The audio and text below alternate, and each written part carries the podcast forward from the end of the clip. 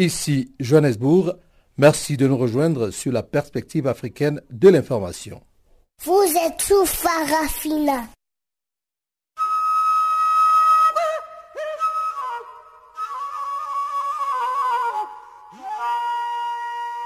Farafina. Farafina. Terre de soleil. Farafina. Farafina. Un magazine d'infos africaine.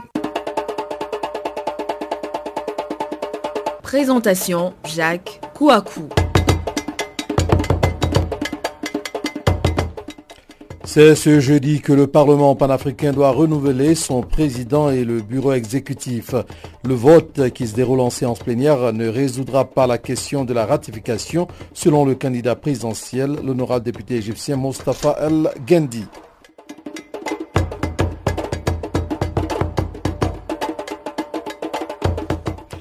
Au Burkina Faso, après plus d'un mois de suspension, le procès du coup d'État de septembre 2015, dans lequel sont accusés les généraux Gilbert Diendéré, ex-chef d'état-major particulier de Blaise Compaoré et le général Djibril Bassolé, ancien patron de la diplomatie burkinabé, a été reporté au 25 mai prochain.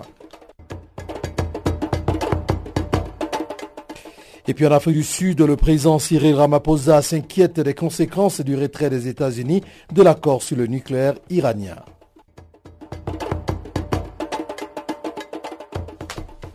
Voici là donc euh, les titres, quelques titres qui vont marquer la partie magazine que nous allons feuilleter pour vous tout à l'heure après ce bulletin d'information.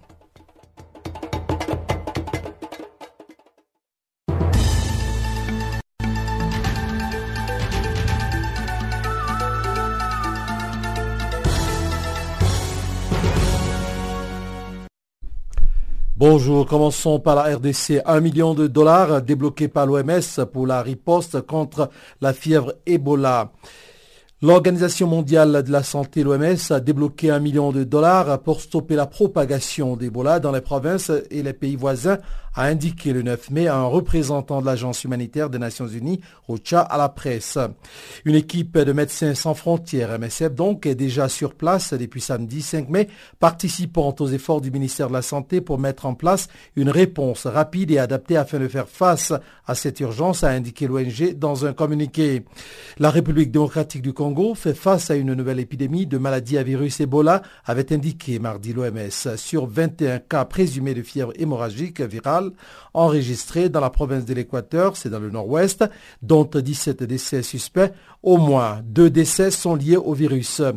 À Bikoro, cependant, on se trouve, ou plutôt se trouve l'épicentre de l'épidémie. Les habitants poursuivent normalement leurs activités. Dans un communiqué publié le 8 mai, le ministère de la Santé a évoqué un plan de Depuis la notification des cas le 3 mai dernier, aucun décès n'a été rapporté, reprend le communiqué du ministère, sans préciser la date du déclenchement de l'épidémie.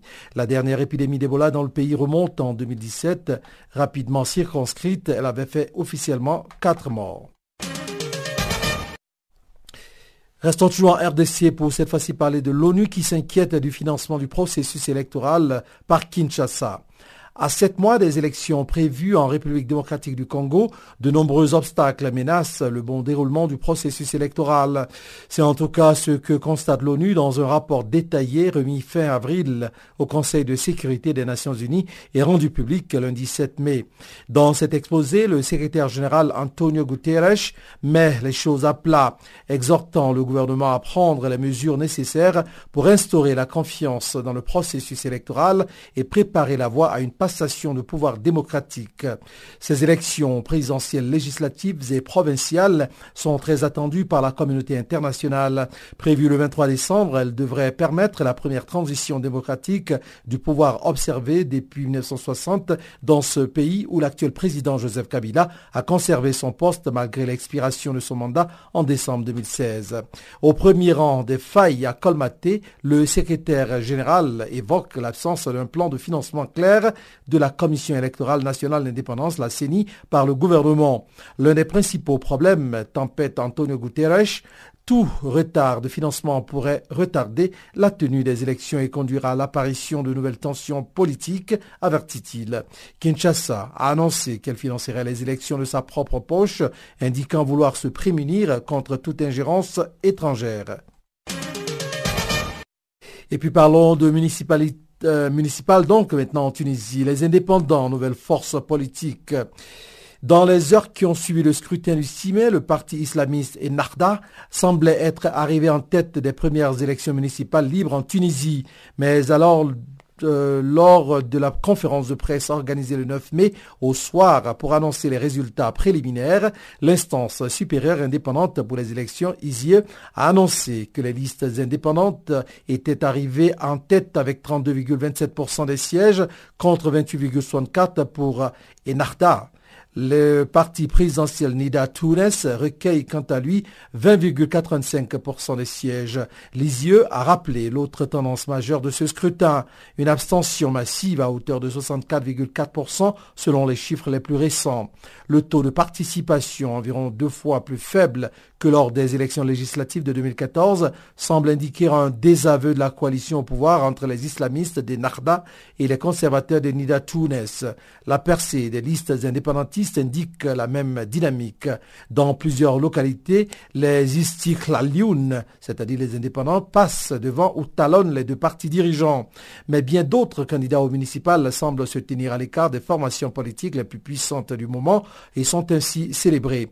Dans la banlieue tunisoise, à la Massa, le candidat indépendant Slim Hadzi a recueilli quelques 35% des suffrages, une importante percée comparable à celle de Fadel Moussa, un ancien militant d'État qui a de son côté créé la surprise à Ariana. Sa liste à Al-Afdal est elle aussi passée devant les deux principaux partis tunisiens. Les deux hommes n'ont pas manqué d'attirer le regard des médias tunisiens et étrangers. Libye à présent, la CPI note des progrès dans ses enquêtes sur les crimes commis depuis 2011. La procureure de la Cour pénale internationale à ces pays donc, Fatou Bensouda, s'est félicitée ce mercredi devant les membres du Conseil de sécurité des progrès réalisés par ses services en Libye ces derniers mois et notamment du retour des enquêteurs sur le terrain après plus de cinq ans d'interruption. En mars 2018, les enquêteurs de la CPI se sont en effet rendus sur le territoire libyen pour la première mission depuis juin 2012. Cette visite a permis de faire des avancées significatives dans les enquêtes, a affirmé la procureure tout en remerciant le procureur général de la Libye pour sa collaboration et en saluant l'apport logistique déployé par la mission d'appui des Nations Unies en Libye, à l'abrégé Manoul. Mais malgré ces progrès, l'insécurité à travers la Libye pèse sur la capacité des enquêteurs de la CPI à effectuer leur travail rapidement dans le cadre des enquêtes ouvertes sur les crimes commis en 2011, mais aussi sur les crimes plus récents, a souligné Mme Bensouda. Elle a indiqué que son bureau constitue continuait plutôt de suivre avec attention la situation en Libye, y compris dans et autour de Benghazi, et qu'il n'hésiterait pas à, mettre, à émettre plutôt de nouveaux mandats d'arrêt, y compris concernant les crimes de Benghazi, où des indices raisonnables et les preuves existantes font croire que les crimes qui sont du ressort de la CPI ont été commis.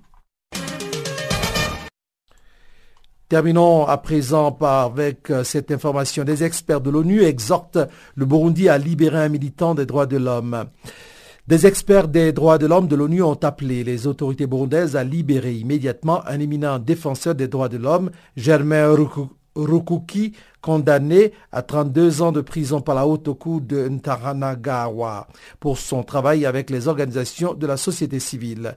Monsieur Orokuki a été arrêté en juillet 2017 pour son travail avec l'organisation Akat Burundi, une organisation chrétienne qui fait campagne contre la torture. Il a été condamné le 3 avril 2018 alors qu'il comparaissait devant un tribunal pour rébellion, atteinte à la sûreté de l'État, participation à un mouvement insurrectionnel et attaque du chef de l'État, entre autres chefs d'accusation. De nombreuses irrégularités et vices de procédure ont été signalés lors de son procès. Parmi eux, ses avocats n'ont pas eu accès à l'audience ou à son dossier le procès a été instruit de manière expéditive, tenu à huis clos, et pratiquement aucune preuve n'a été présentée par l'accusation, à l'exception de certains documents qu'il a été forcé de signer.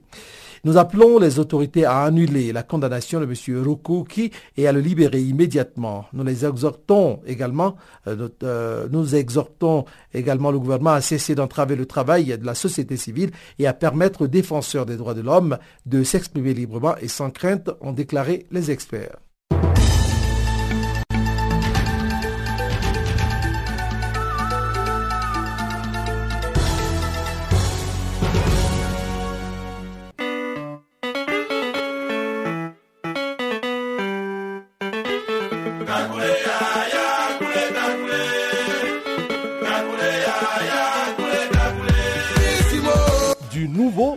Channel Africa.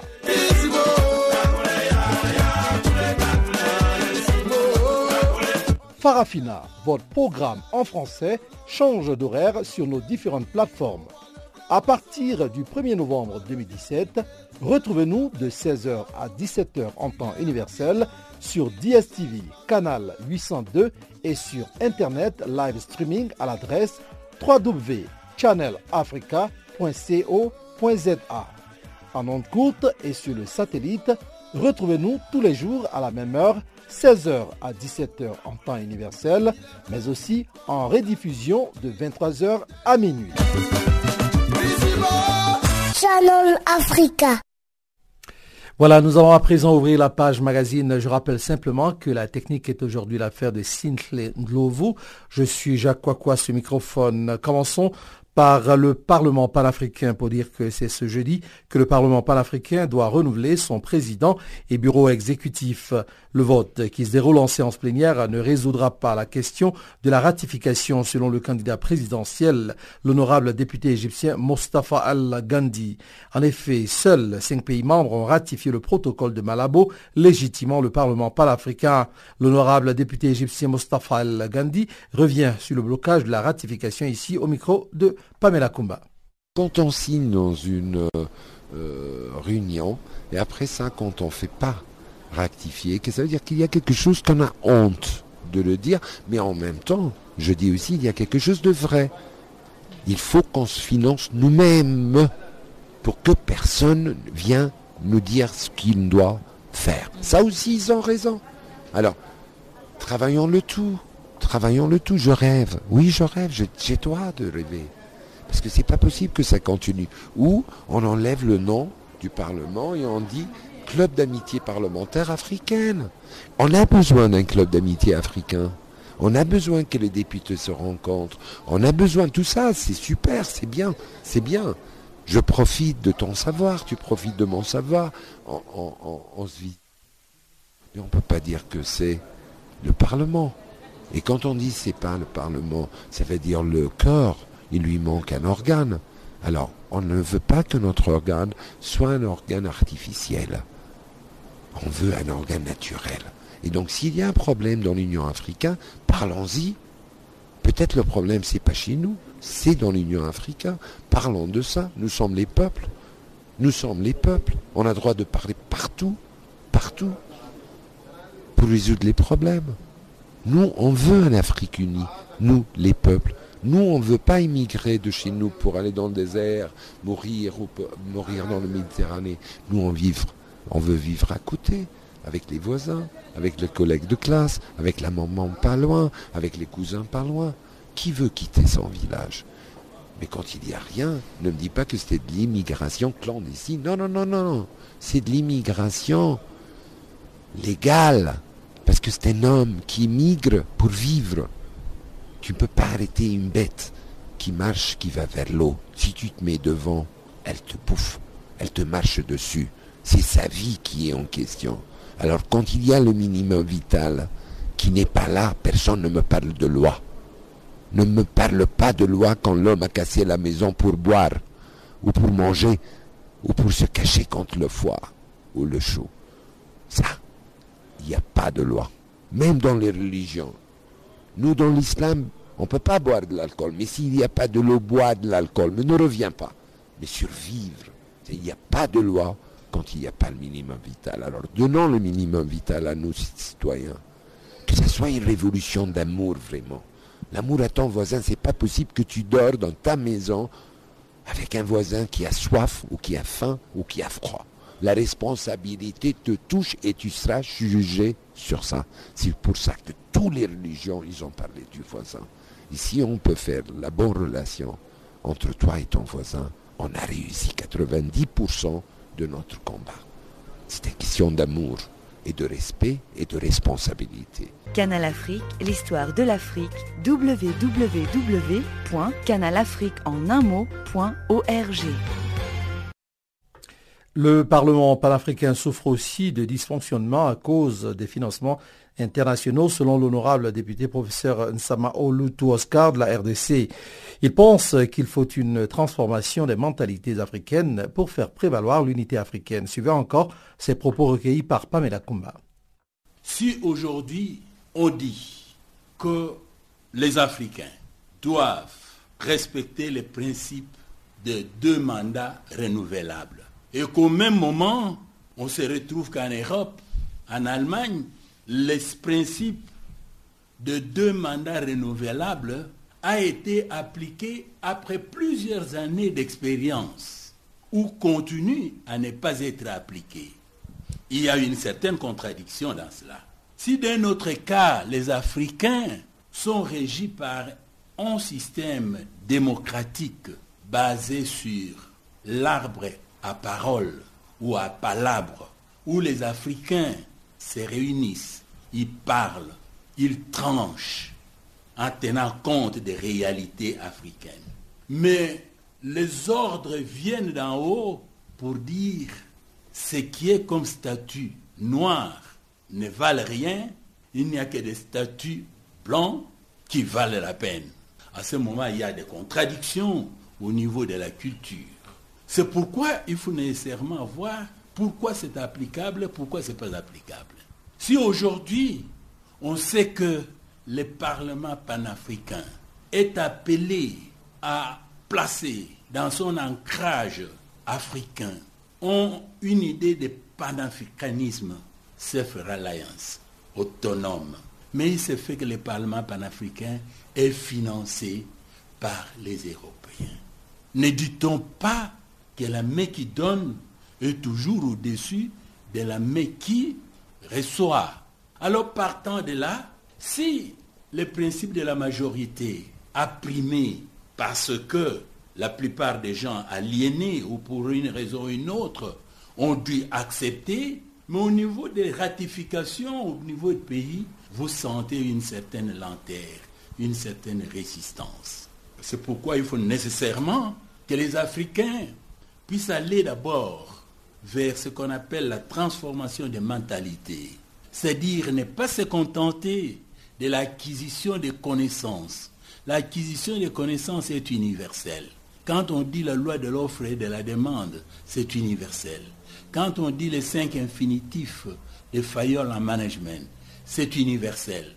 Mais l'applicabilité de cela est circonstancielle. Donc, les Africains doivent toujours se référer tout d'abord à leur finalité au niveau de la création de l'Afrique quand ils ont dit One Africa, One Voice, c'est-à-dire qu'ils s'arrangent d'abord pour s'entendre entre eux, même s'ils se battent, même s'ils sont en train de s'entretuer, si tu veux, je ne veux pas de ça, je ne veux pas aller jusque-là, mais qu'ils arrangent d'abord des problèmes entre eux jusqu'à lever l'option. Voilà ce que le peuple africain veut. Qu'est-ce que le peuple nigérian veut? Qu'est-ce que le peuple togolais veut? Qu'est-ce que le peuple RDC veut? Dans ce cadre-là On met ensemble s'il y a une certaine divergence, on écarte cette divergence-là, et puis on présente un point de vue commun, qui est un point de vue africain, qui n'aille pas en ordre dispersé. Alors à ce moment-là, ils feront prévaloir leur point de vue. Eh bien, je crois que c'est un élément extrêmement important de pouvoir coïncider la procédure avec la finalité qu'on est en train de poursuivre. Alors, honorable, vous avez fait mention d'une transformation des mentalités, et là, je vais peut-être vous amener dans votre domaine, l'éducation. Alors, comment aujourd'hui faire en sorte que l'éducation puisse retrouver ses lettres de noblesse dans nos différents pays, quand on voit qu'à chaque fois, il y a des grèves par-ci, par-là, même au primaire, il est aujourd'hui difficile de voir dans certains pays des enfants terminer tout un programme scolaire. Que faire pour rehausser le niveau éducatif et parvenir à cette transformation-là de, des mentalités africaines?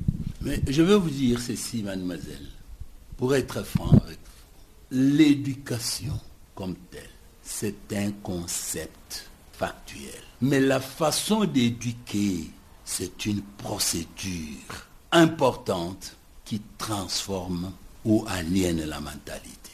Alors, quand on dit éduquer, un enfant à l'école primaire, c'est lui dire, si tu ne parles pas français, tu n'es pas éduqué. À ce moment, les critères d'évaluation est déjà faux. Par conséquent, l'évaluation, les résultats de l'évaluation sera aussi faux. Farafina, Farafina. terre de soleil. Farafina, Farafina, un magazine d'infos africaine. Burkina Faso à présent, après plus d'un mois de suspension, le procès du coup d'État de septembre 2015 dans lequel sont accusés les généraux Gilbert Diendéré, ex-chef d'état-major particulier de Blaise Compaoré, et le général Dibril Bassolé, ancien patron de la diplomatie burkinabé, a été reporté au 25 mai prochain. De nouveaux avocats de la défense commis d'office après la démission de plusieurs avocats ont demandé un mois de report afin de mieux étudier le dossier, mais le président du tribunal leur a accordé deux semaines. À l'ouverture de l'audience le mercredi, d'autres avocats ont encore démissionné pour convenance personnelle. Détail, Nouraquois. Reprise du procès sur le putsch manqué au Burkina Faso, les débats sur la forme se poursuivent. Le général Gilbert Diendéré se retrouve désormais sans avocat car plusieurs avocats de la défense ont encore démissionné à la reprise du procès. On constate que la défense tente de faire piétiner les procès pour des raisons qu'on ignore. Il est intolérable que nous, dont le rôle est d'assurer les droits à la défense du droit, nous contribuons à faire en sorte que la situation pourrisse, explique Maître Guy Hervé Kam. Pour Maître Dieudonné Bonkungu, l'un des avocats du général Djibril Bassolé, les avocats de la défense ne souhaitent qu'un procès dans de bonnes conditions. Qu'il y ait des reports, ça ne peut pas être une stratégie parce que vous ne pouvez pas demander à quelqu'un de venir compulser un dossier de plus de 15 000 pages en deux semaines et défendre un accusé qui encourt des lourdes peines. Pour le général Gilbert Diendéré et les sept autres accusés, des nouveaux avocats seront commis d'office dans les jours à venir. Comme cela est devenu un rituel dans cette histoire du procès du coup d'État manqué du 16 septembre 2015, l'audience du mercredi a été renvoyée au 25 mai prochain, juste après son ouverture. À l'allure où vont les choses, on pourrait se demander si toutes les parties prenantes au procès visent la recherche de la vérité, comme chacune d'elles ne cesse de le répéter. Au total, six avocats ont été commis pour les douze accusés qui se sont retrouvés sans conseil après le débat sur des exceptions et observations. Chaque avocat devrait défendre deux accusés. L'arrêté a été notifié aux avocats commis d'office avec ampliation au président de la Chambre des premières instances du tribunal militaire. C'est au total six avocats qui ont été commis en raison d'un conseil pour deux accusés. Après cette commission d'avocats, le procès pourrait donc se poursuivre avec l'interrogatoire des inculpés devant le tribunal en charge du dossier, peut-on tenter de dire. Mais la question qui taraude l'esprit des nombres des Burkinabés et d'observateurs, c'est si ces avocats, commis d'office le 11 avril dernier, ont pu prendre connaissance du dossier pour éviter au peuple burkinabé une autre suspension de l'audience. Rouvert le 21 mars dernier, le procès sur le coup d'État manqué de septembre 2015 stagne sur des questions de procédure. 12 des 84 accusés se retrouvent sans avocat. Plusieurs avocats de la défense se sont déportés après le rejet par le tribunal de certaines listes des témoins présentés par des accusés. Selon des sources judiciaires, ces avocats seront remplacés par des avocats commis d'office. Il faut dire que 14 avocats de la défense qui jugent les procès inéquitables ont renoncé à leur mission. Le 30 mars dernier, les avocats s'étaient déjà retirés après le rejet de la liste de leurs témoins. Le 27 avril, une dizaine d'organisations de la société civile burkinabé ont appelé les acteurs de la justice à mettre tout en œuvre pour poursuivre ces procès. Le président du mouvement burkinabé des droits de l'homme et du peuple, Chrysogon Zougmore, avait récemment déclaré, aux côtés de plusieurs responsables d'organisations de la société civile, de voir quel type d'action entreprendre pour faire entendre raison à l'ensemble des acteurs. Quant à lui, le peuple attend que justice soit rendue. Il ne faut pas qu'on s'amuse à ces petits jeux, des cache-cache, pour faire en sorte que les choses traînent, a-t-il ajouté. Le 16 septembre 2015, un groupe de militaires proches de l'ancien président Blaise Compaoré a tenté de renverser le régime de la transition, tuant 14 personnes et blessant 251 autres. Africa, oh, yeah. Africa, oh, Africa, Africa, Africa, Africa. Je m'appelle Salif Keita. Vous écoutez Channel Africa. Rendons-nous au Kenya à présent. Les autorités policières ont annoncé ce jeudi que la rupture d'un barrage a provoqué la mort d'une vingtaine de personnes au moins. Près de 36 autres victimes ont été admises dans les hôpitaux de la région. L'accident s'est produit dans la soirée de mercredi à environ 150 km au nord de la capitale Nairobi. Selon les sources policières, la cause probable de cette rupture est liée aux fortes précipitations des dernières semaines. Détail Bartleming Le Soleil, situé à 10 km nord de la ville de Nakuru, a cédé mercredi vers 21h, heure locale.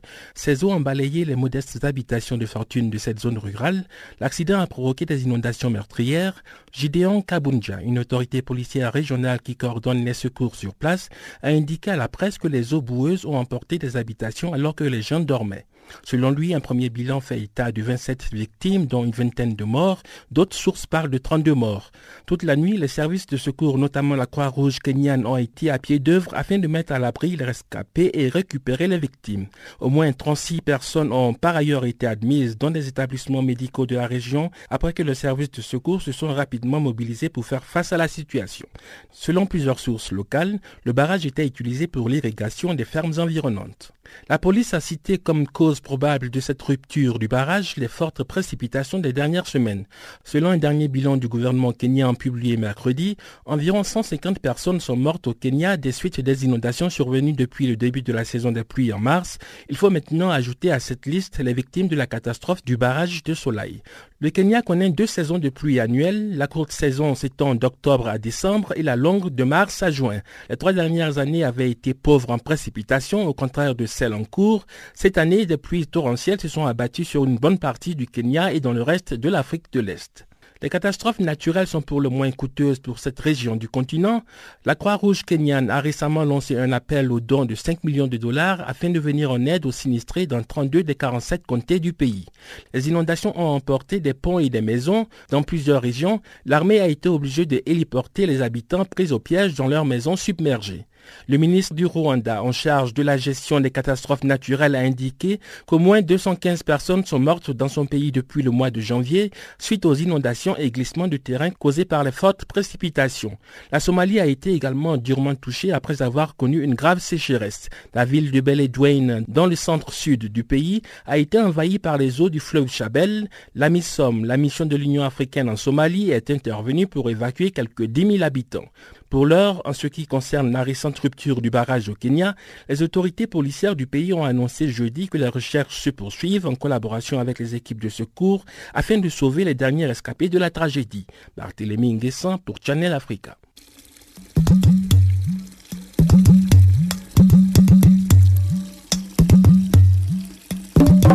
Vous écoutez Channel Africa à la radio et sur internet www.channelafrica.org.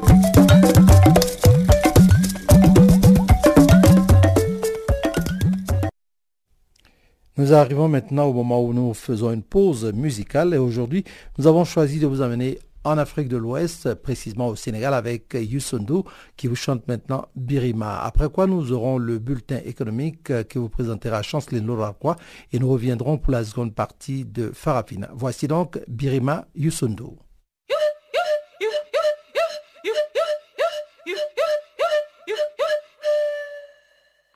Channel Africa.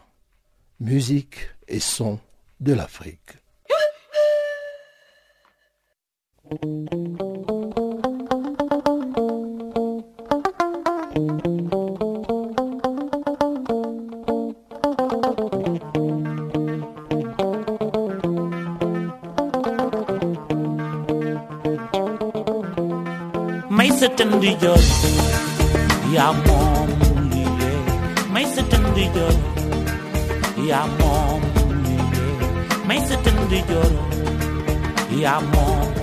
Lily May.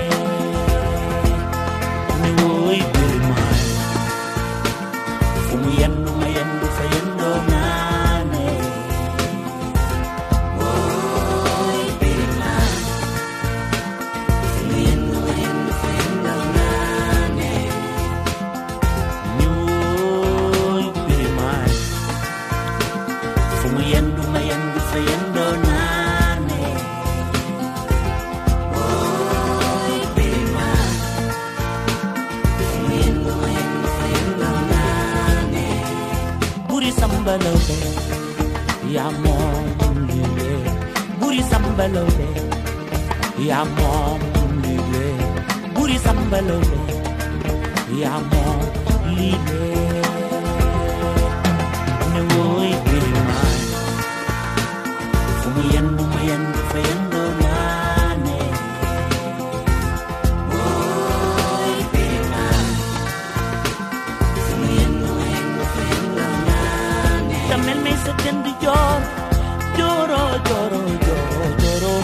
ko ko hoy sa mawagi jambula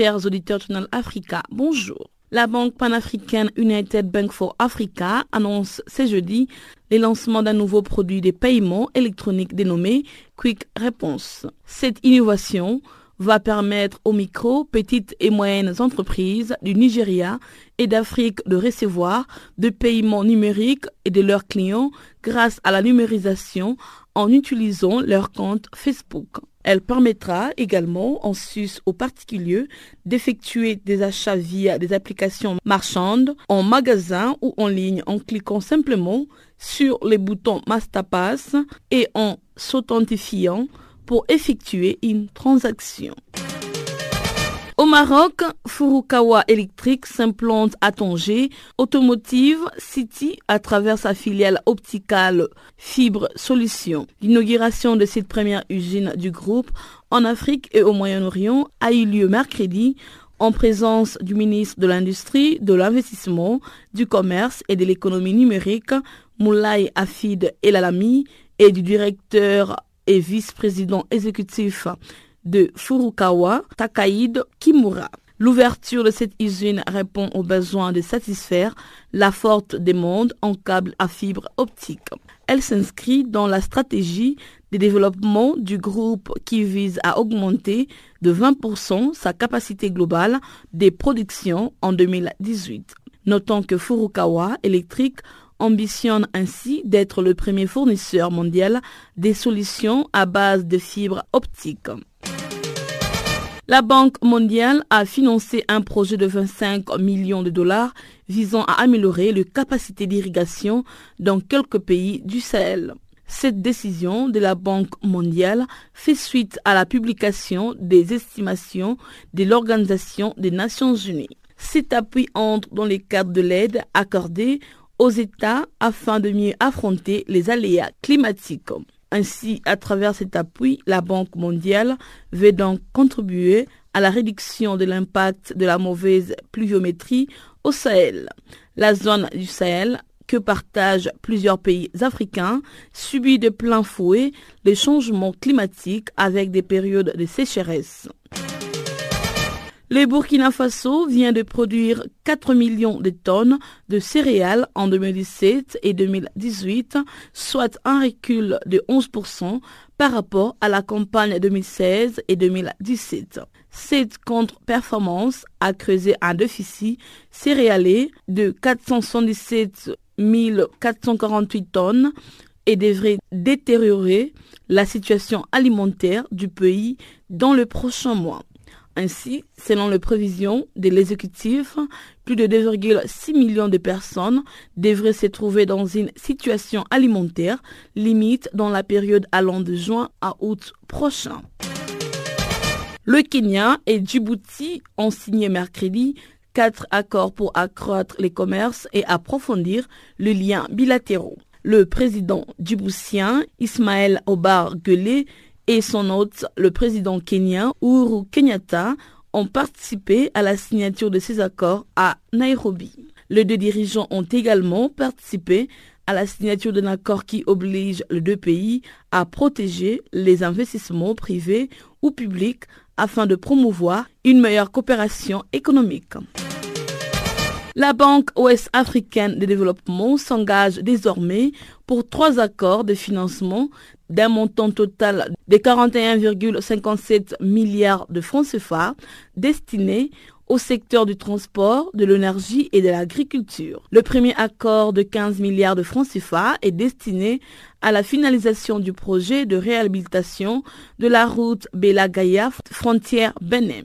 Environ 14,6 milliards de francs CFA constituant le second accord concernent la mise en œuvre du projet de renforcement de la résilience de l'agriculture face au changement climatique. Et enfin, le troisième accord, pour un montant de 12 milliards de francs CFA, sera affecté à la réalisation du projet de l'électrification par microcentrale électrique hybride qui concernera 47 localités dans cette région du Niger. Ces accords ont pour but d'améliorer l'accès à l'électricité du pays qui ne dépasse que de 12% au plan national contre à peine 1% en milieu rural.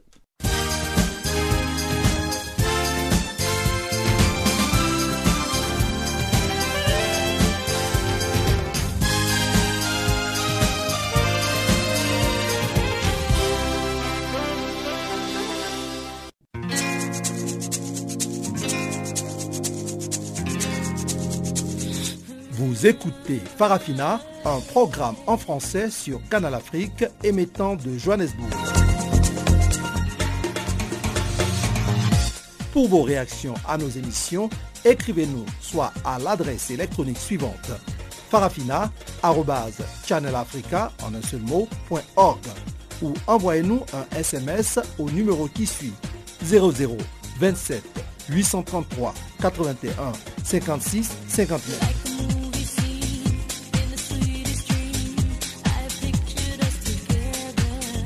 Notre adresse électronique farafina.channelafrica en un seul ou par SMS 0027 833 81 56 59. Voilà, nous vous le disions au début de ce programme, ces jours d'élection au Parlement panafricain. Eh bien, il faut dire que le président sortant du Parlement panafricain, l'honorable Roger Nkodo Dang, a été réélu ce jeudi avec 47 voix contre 44 pour son adversaire, l'honorable député égyptien Mustafa El Gendi. On va suivre donc ici un extrait de son allocution quelques minutes avant le vote qui s'est déroulé à bulletin secret.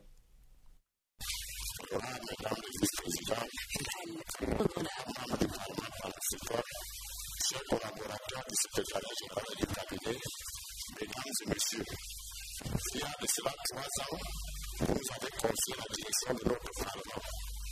Trois années pourraient paraître longues, mais elles ont été définitivement courtes au regard des intenses activités menées par le bureau sous mon impulsion et avec la collaboration du groupe ici présent.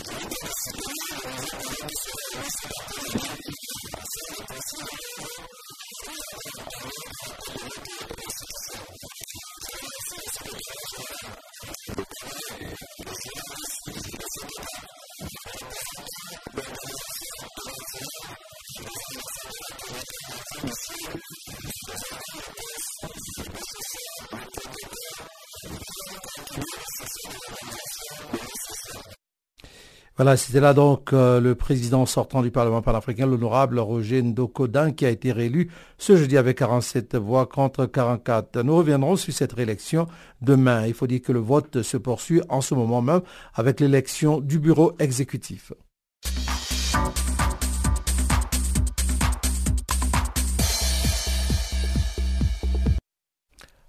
Restons toujours en Afrique du Sud pour dire que le président Cyril Ramaphosa s'inquiète des conséquences du retrait des États-Unis de l'accord sur le nucléaire iranien. Selon le leader sud-africain, il est important pour la paix et la sécurité du monde de ne pas sacrifier les progrès réalisés après tant d'années de négociations. Le retrait américain de l'accord nucléaire iranien continue de secouer la communauté internationale déjà tourmentée par un problème sécuritaire et un extrémisme violent croissant. Détail Barthélémy le président sud-africain Cyril Ramaphosa a exprimé mercredi sa profonde inquiétude au lendemain de la volonté des États-Unis de se retirer de l'accord sur le nucléaire iranien. Le président américain Donald Trump a précisé dans la foulée de sa décision que Washington allait bientôt imposer à l'Iran le plus haut niveau de sanctions économiques. Rappelons que l'accord sur le nucléaire iranien est officiellement connu sous le nom du Plan global d'action conjoint, le GCPOA. Il a été signé en juillet 2015 à Vienne entre l'Iran, les cinq membres permanents du Conseil de sécurité de l'ONU et l'Allemagne. L'accord vise à geler une partie du programme nucléaire de Téhéran en échange d'une normalisation progressive des relations économiques et politiques avec la communauté internationale et la levée de sanctions. Le président Cyril Ramaphosa a déclaré que l'Afrique du Sud soutient la diplomatie multilatérale et le règlement pacifique des conflits, et cela en vertu d'un principe profondément enraciné dans la politique étrangère sud-africaine. M. Ramaphosa a indiqué qu'à cet égard, l'accord sur le nucléaire iranien est une réalisation considérable qui permet de créer un climat de confiance dans lequel l'Iran peut poursuivre le développement de ses capacités nucléaires à des fins civiles. Le leader sud-africain a en outre rappelé que l'accord de Vienne a été approuvé à l'unanimité par le Conseil de sécurité de l'ONU dans la résolution 2231. Il a souligné que le cadre juridique ainsi créé est suffisamment contraignant afin de résoudre le différend sur le programme nucléaire iranien. M. Ramaphosa a averti par ailleurs qu'il est important que les progrès faits au terme de nombreuses années de négociations ne soient pas effacés. Selon lui, le JCPO a, contribué depuis son adoption à réduire de manière significative les tensions relatives au programme nucléaire iranien. Le président sud-africain a aussi souligné que l'accord sur le nucléaire iranien a encore un rôle important à jouer dans la promotion de la paix, de la stabilité et de la normalisation des relations dans le monde. Le retrait américain secoue la communauté internationale Israël applaudit la décision américaine, tandis que le président iranien Hassan Rouhani accuse Donald Trump de pratiquer une guerre psychologique. La France, l'Allemagne et le Royaume-Uni, quant à eux, regrettent le repli américain. Comme pour prévenir une complication de la situation sécuritaire et une flambée de l'extrémisme dans le monde, M. Cyril Ramaphosa a suggéré que la décision des États-Unis n'ait pas d'impact négatif sur les structures et mécanismes pertinents créés par le JCPOA. Le gouvernement sud-africain appelle alors les autres parties signataires de l'accord sur le nucléaire iranien à continuer d'honorer leur engagement dans l'intérêt de la paix et de la sécurité du Moyen-Orient et du monde en général. Barthélémy Guessant pour Channel Africa. Farafina. Farafina. Terre de soleil. Farafina. Farafina. Un magazine d'infos africaine. Les Comores s'acheminent vers l'organisation d'un référendum constitutionnel le 30 juillet prochain. Ce référendum portera sur la limitation du nombre de mandats présidentiels et pourrait aboutir à des élections anticipées, soit deux ans plus tôt. L'opposition ne décolère pas et accuse le gouvernement de ne pas l'avoir consulté depuis le début de la crise qui sévit dans le pays. Le député de l'opposition Ibrahim Mohamed Soulé s'est exprimé au micro de Pamela Kumba. Aucunement tendu la main à l'opposition. On nous a confié, soi-disant, à des consultations, qui n'avaient de consultation que le nom, dans lesquelles le président invitait, soi-disant, l'opposition, mais de manière verbale, même pas par écrit, hein, pour aller leur dire que, voilà, je souhaite faire une adresse à la nation, pendant laquelle je vais annoncer que je vais demander, je vais consulter la, ce que la population soit consultée pour la modification constitutionnelle.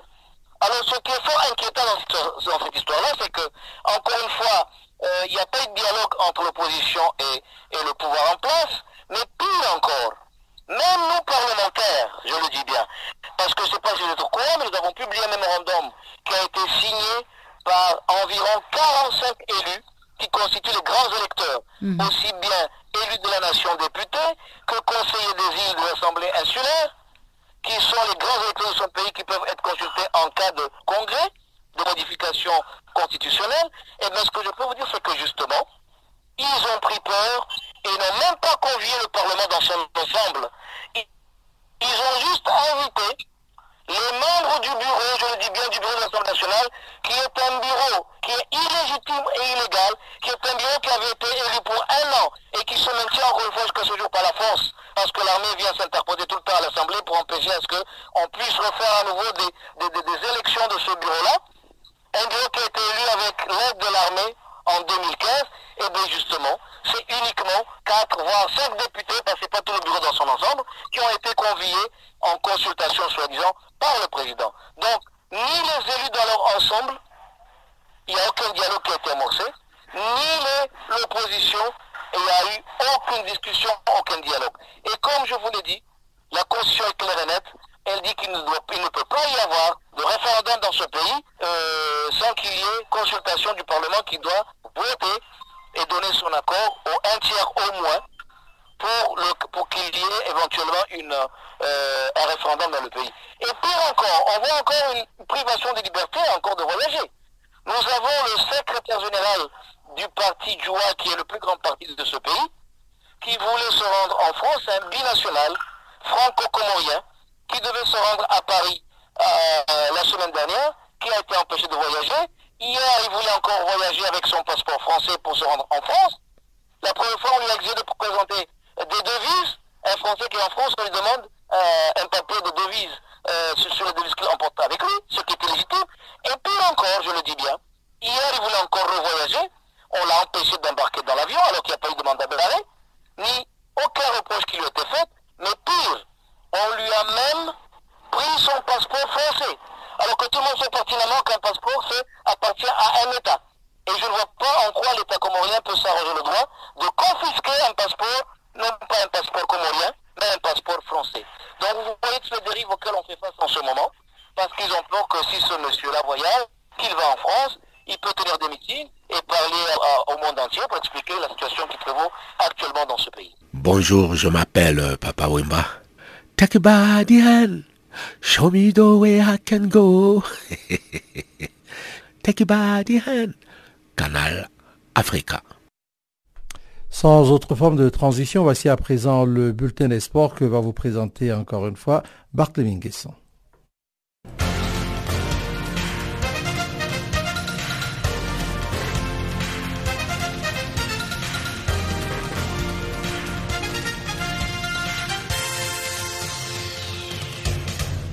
Bonjour à tous et bonjour à toutes et bienvenue dans le bulletin de l'actualité sportive sur Channel Africa.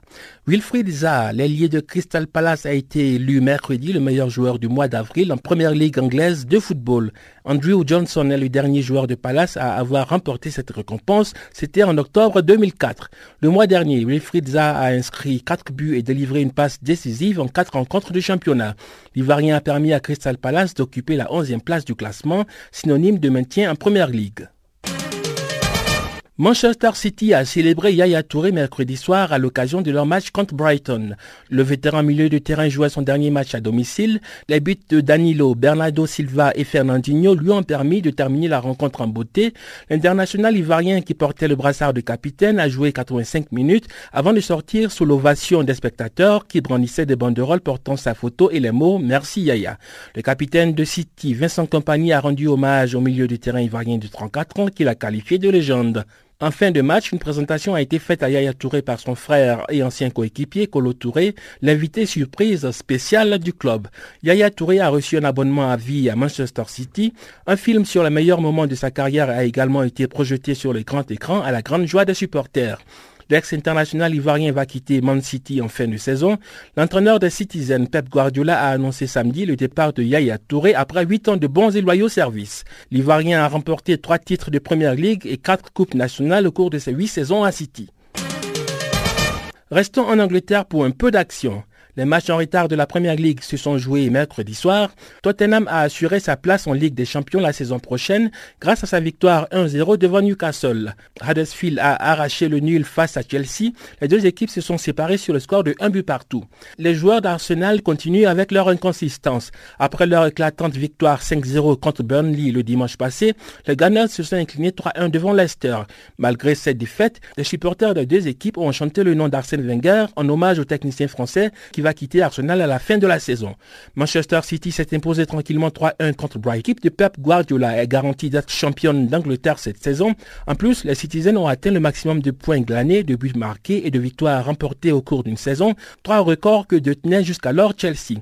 Avec un match restant à jouer pour clore le championnat, Man City affiche déjà 105 buts pour un total de 97 points et 31 victoires. City peut même devenir la première équipe à atteindre la barre des 100 points si elle bat Southampton à l'issue de la 38e et dernière journée ce dimanche. La Juventus a écrasé le Milan AC en finale de la Coupe d'Italie de football. Les Turinois n'ont laissé aucune chance aux Milanais mercredi soir au stade olympique de Rome. Au contraire d'une première mi-temps équilibrée, la seconde période a été à sens unique pour la Juve. Milan a perdu progressivement le fil après les erreurs de son jeune portier de 19 ans. La vieille dame a contrôlé la rencontre et a fini par s'imposer confortablement sur le score de 4 à 0 grâce à un doublé de Mehdi Benassia. Douglas Costa a lui aussi inscrit un but pour la Juve à la 61e minute. Un quart d'heure de la fin du match, Nicolas Kalinic a offert à la vieille dame un quatrième but qu'il a inscrit contre son camp à la 76e minute de jeu. Grâce à cette victoire, la Juve obtient ainsi son 13e titre dans la compétition, un nouveau record. Et dès dimanche, les Turinois reviennent à Rome pour la 37e journée de Série A. Un nul leur suffira à remporter le titre de champion d'Italie. Le Real Madrid est tombé mercredi soir à Séville sur le score de 3 buts à 1. Le coach des Merengues, Zinedine Zidane, a déclaré que cette défaite ne va pas affecter ses poulains qui doivent jouer la finale de la Ligue des Champions le 26 mai prochain à Kiev en Ukraine. Au classement, le Real reste à la troisième place tandis que Séville grimpe au septième rang. Et puis en match en retard de la 34e journée de la Liga, Barcelone a écrasé le mercredi Villarreal par 5 buts à 1 grâce à un doublé d'Ousmane Dembélé. Philippe Coutinho, Paulinho et Lionel Messi ont complété le festival du Barça, Nicolas Sanson a sauvé l'honneur pour Villarreal. Le FC Barcelone confirme ainsi sa domination incontestée en championnat d'Espagne pour l'Open de tennis de Madrid. En simple homme, Rafael Nadal a balayé le mercredi le français Gaël Monfils en deux manches 6-3, 6-1 dans la capitale espagnole. Le Sud-Africain Kevin Anderson a battu le Kazakh Mikhail Kukushkin en 5-7, 7-6, 6-2. Au prochain tour, il sera opposé à l'Allemand Philippe Kohlschreiber qui a sorti l'Espagnol Roberto Bautista Agut. Novak Djokovic quitte déjà le Master 1000 de Madrid dès le deuxième tour. Il est tombé mercredi devant le Britannique Kyle Edmond qui sera opposé à David Goffin en huitième de et puis chez les dames, Simona Alep a écarté Kristina Pliskova en 6-1, 6-4 au troisième tour. La Roumaine se retrouve donc en quart de finale où elle va affronter Carolina Pliskova. Maria Sharapova a éliminé mercredi Kristina Mlanedovic en 6-3, 6-4. En quart de finale, la Russe va affronter Kiki Bertens qui a sorti Caroline Wozniacki. Parlons un peu de vélo à présent. Le Burkinabé Kone Suleiman a remporté la deuxième étape du Tour cycliste international du Bénin. Il a terminé les 128 km entre Djougou et Parakou en devançant ses coéquipiers et compatriotes Aziz Nikiema et Salfo Bikienga. Place ce jeudi à la plus longue étape de cette 15e édition entre Kilibo et Dassa, longue de 135 km.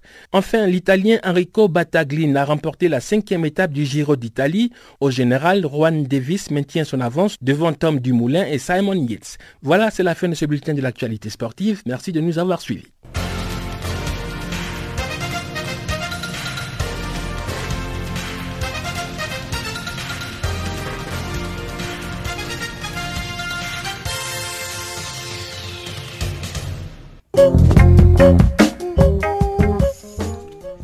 C'est le bulletin des sports qui marque donc la fin de Farafina pour aujourd'hui. Farafina qui, je vous le rappelle, a été mise en onde pour vous par Sintley Ndlovu, Jacques Kwaku ce microphone avec euh, Pamela Kumba et nos correspondants ainsi que Batley ainsi que Chanceline Louraquois. Eh bien, nous vous disons merci d'être restés avec nous jusqu'à ce moment. On va se retrouver demain à la même heure sur la même fréquence. Restez toujours sur la perspective africaine de l'information, c'est bien Channel Africa. Sur ce, nous vous disons au revoir.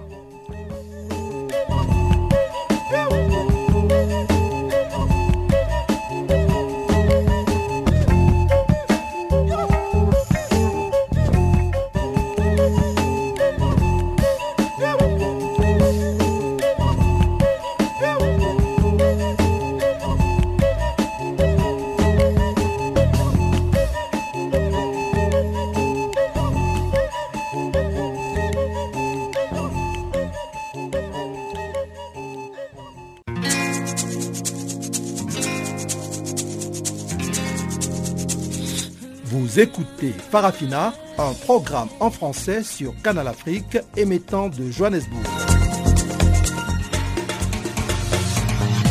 Pour vos réactions à nos émissions, écrivez-nous soit à l'adresse électronique suivante farafina.channelafrica en un seul ou envoyez-nous un SMS au numéro qui suit 00 27 833 81 56 59.